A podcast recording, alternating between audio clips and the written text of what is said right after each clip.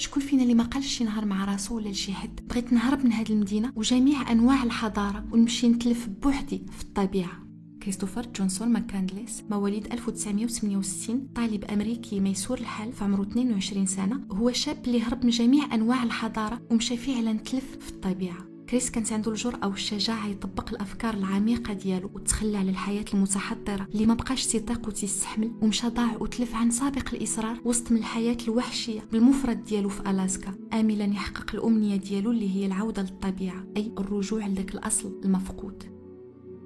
الفيلم Into the Wild اللي تعرض في 2007 وكذلك الكتاب اللي تصدر عام 1996 تحكيو القصة الحقيقية ديال كريس والتفاصيل ديال العبور ديالو للولايات المتحدة الأمريكية بهدف الوصول لألاسكا والتجذر في الطبيعة ديالها بحثا على الحقيقة والسعادة وبالخصوص على الأصالة اللي تشوف أنها ولات منعدمة وسط من الحضارة والمجتمع اللي عايش فيه.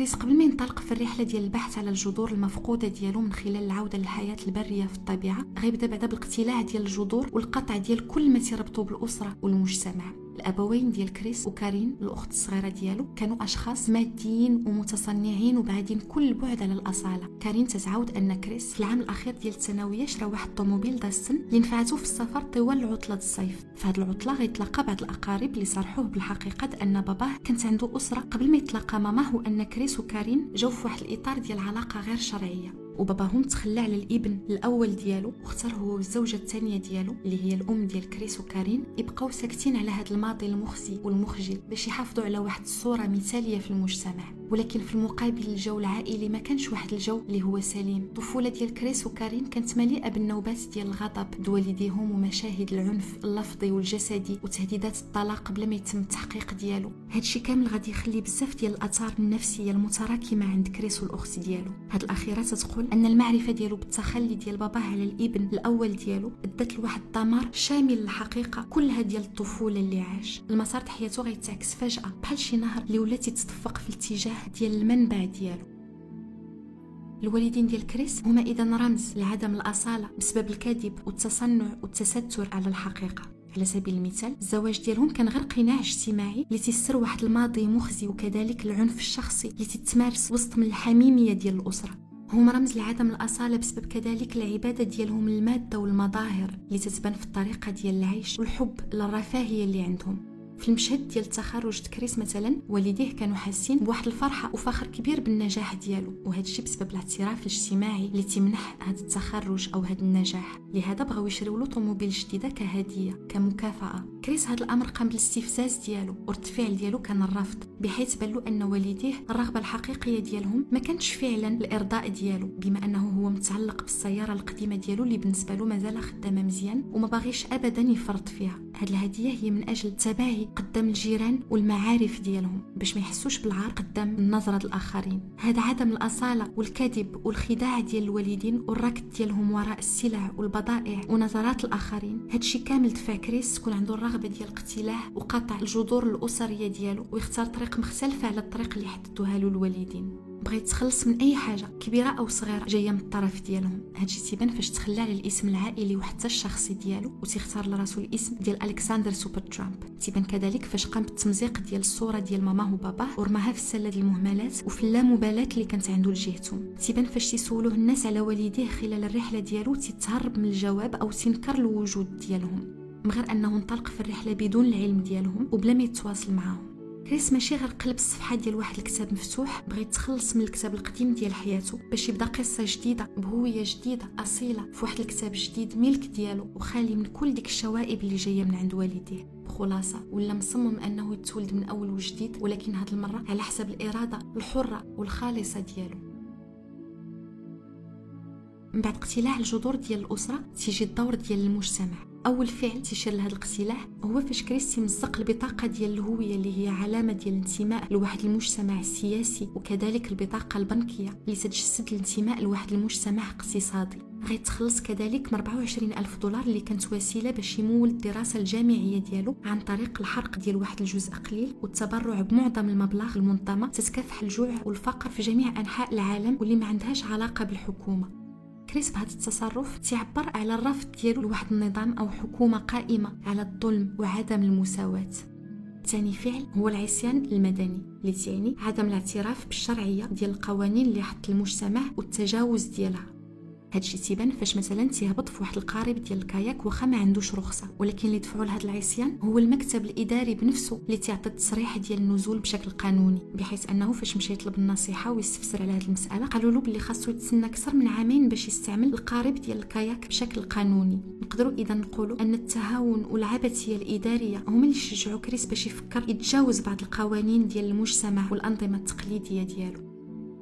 كريس من خلال التمرد على القوانين ديال المجتمع تتبنى أسلوب الحياة ديال واحد من المفكرين المفضلين عنده اللي هو الفيلسوف naturalist والشاعر الأمريكي اللي عاش في القرن التاسع عشر هنري ديفيد تورو.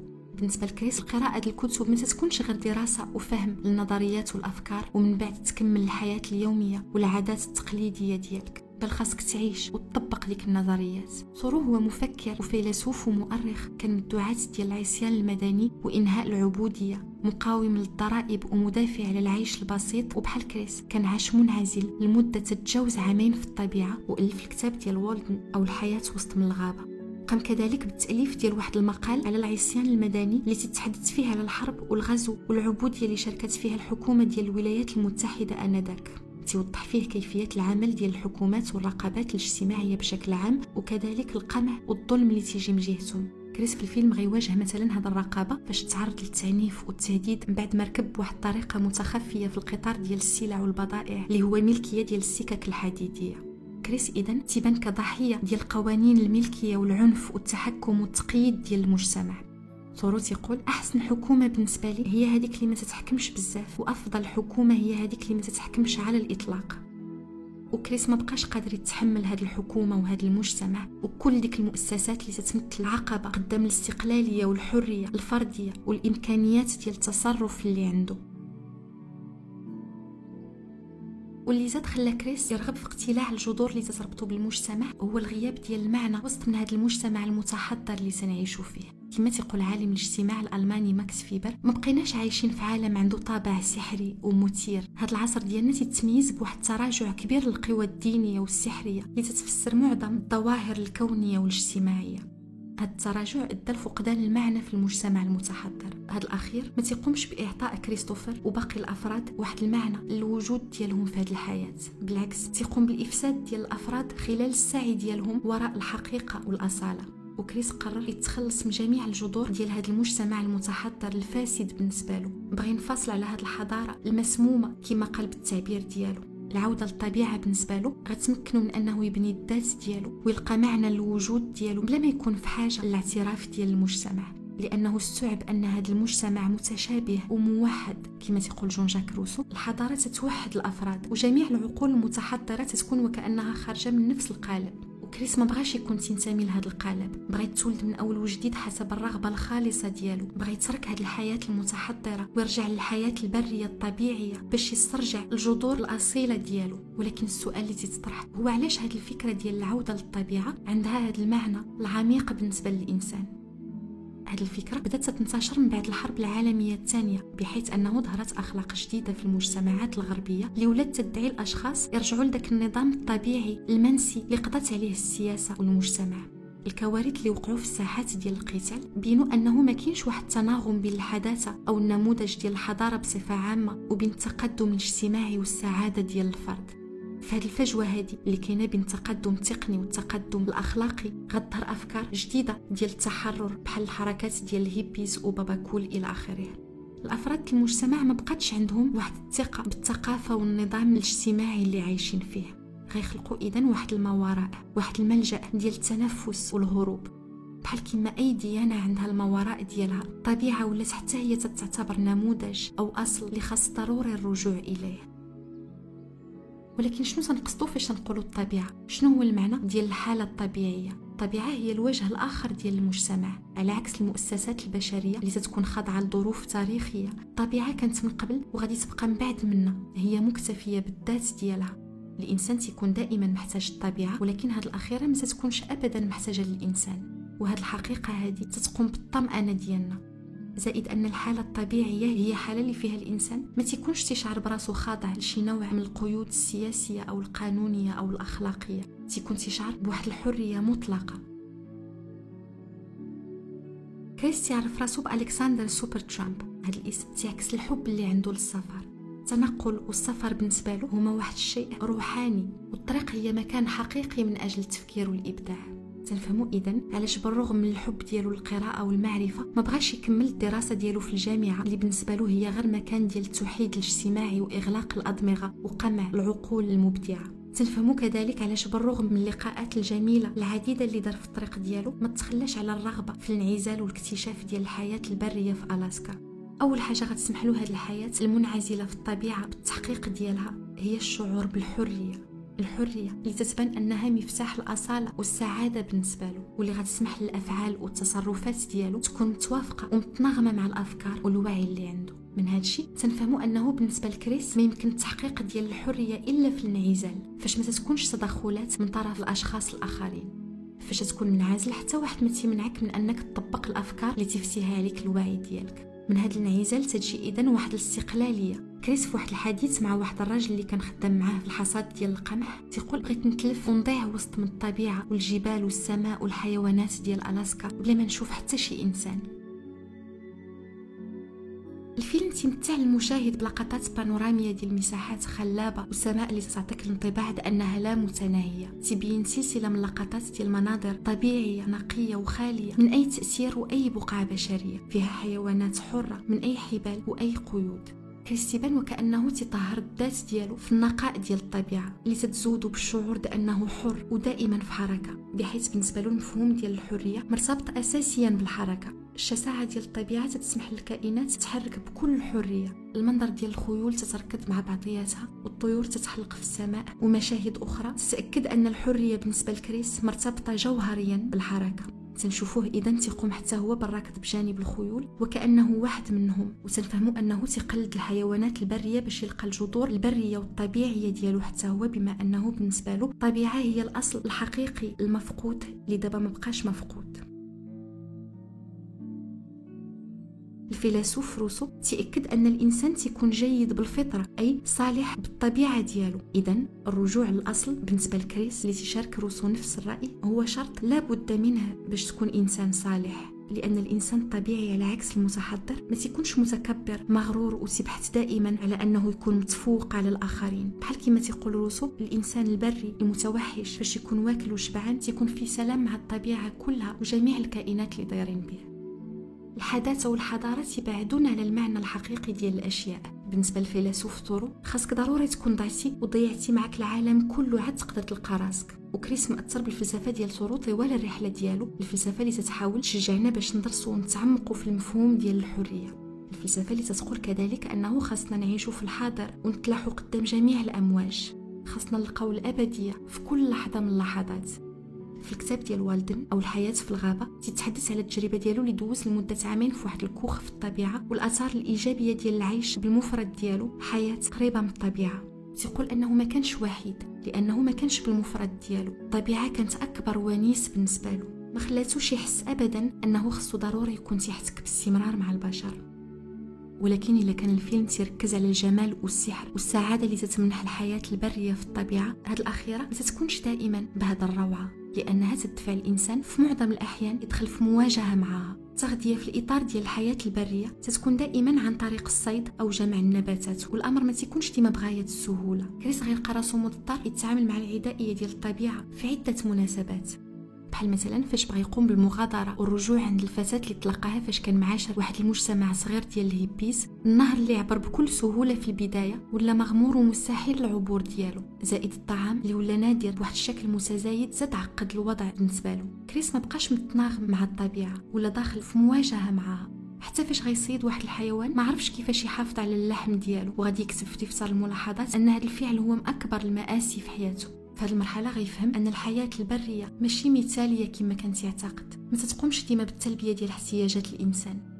كريس ما كانش تيطيق المجتمع لأنه سيخلق للإنسان احتياجات غير طبيعية. وهنا دابا تيواجه الحقيقة أن الحياة البرية ما تتقومش دائما بالتلبية ديال الاحتياجات الطبيعية ديال الإنسان.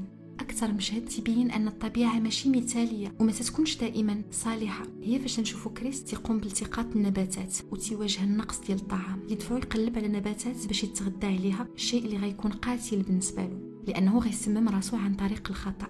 أكثر مشهد مأساوي في الفيلم هو فاش نشوفوه مستلقي تتألم وتبكي من بعد ما قرأ في واحد الكتاب أن النبتة اللي كلا بدون علاج تتأدي مباشرة للموت.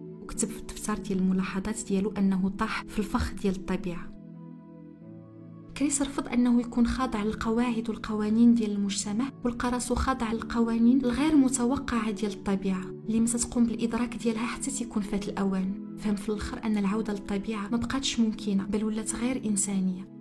لأن الوعي اللي عندنا تيبغي ديما يتعرف على راسو وسط من العالم اللي داير به وتيبغي كذلك يخلي البصمة ديالو في هذا العالم. ما تكتفيش بالأشياء في الحالة الطبيعية ديالها كما تيقول سبينوزا. تيبغي ديما يقوم بالتحويل ديال هذه الأشياء. كريس كان تنكر هذا التحول في البداية لأن بالنسبة له الحالة الطبيعية هي أفضل ما يقد يكون موجود.